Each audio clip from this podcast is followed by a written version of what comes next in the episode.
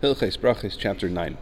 A person should say a bracha if they're smelling something that smells nice. So if one is smelling something that's either a tree or comes from a tree, the bracha is Beire Ate Besamim, that is, who created fragrant trees. For herbs, it's Beire Isve Besamim, that is, blesses the one who created fragrant herbs.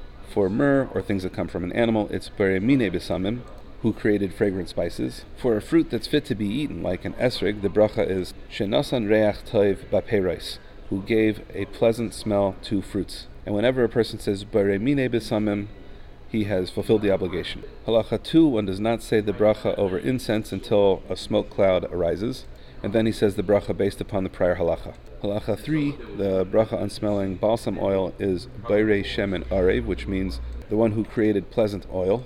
If one is smelling oil that was created by pressing or soaking olives, the bracha is Baire Atze Besamim. If one mixes spices into oil, the bracha is Baire Mine Besamim. But if one has uh, myrtle, uh, hadas, and oil, they make the bracha on the hadas, on the myrtle, and that suffices for both. Halacha 4. If you have the fragrant spice of a tree and the fragrant spice of an herb, two brachas must be said. If one is given wine and shemen. He holds the wine in his right hand and the shemen in his left. He makes the bracha on the wine and drinks the wine. Then he makes the bracha on the shemen and smells the shemen. If one has a doubt whether it's atse besamim or isve besamim, so then the person makes the bracha pare mine besamim. If a person goes into a store that has a bunch of different spices that are all mixed together, the bracha is pare mine besamim. If a person is staying there all day, he says one bracha and that covers the entire day. But if he leaves and comes back, every time he comes back, he should make another bracha. Halacha 6 starts out by identifying the bracha for Sheshana.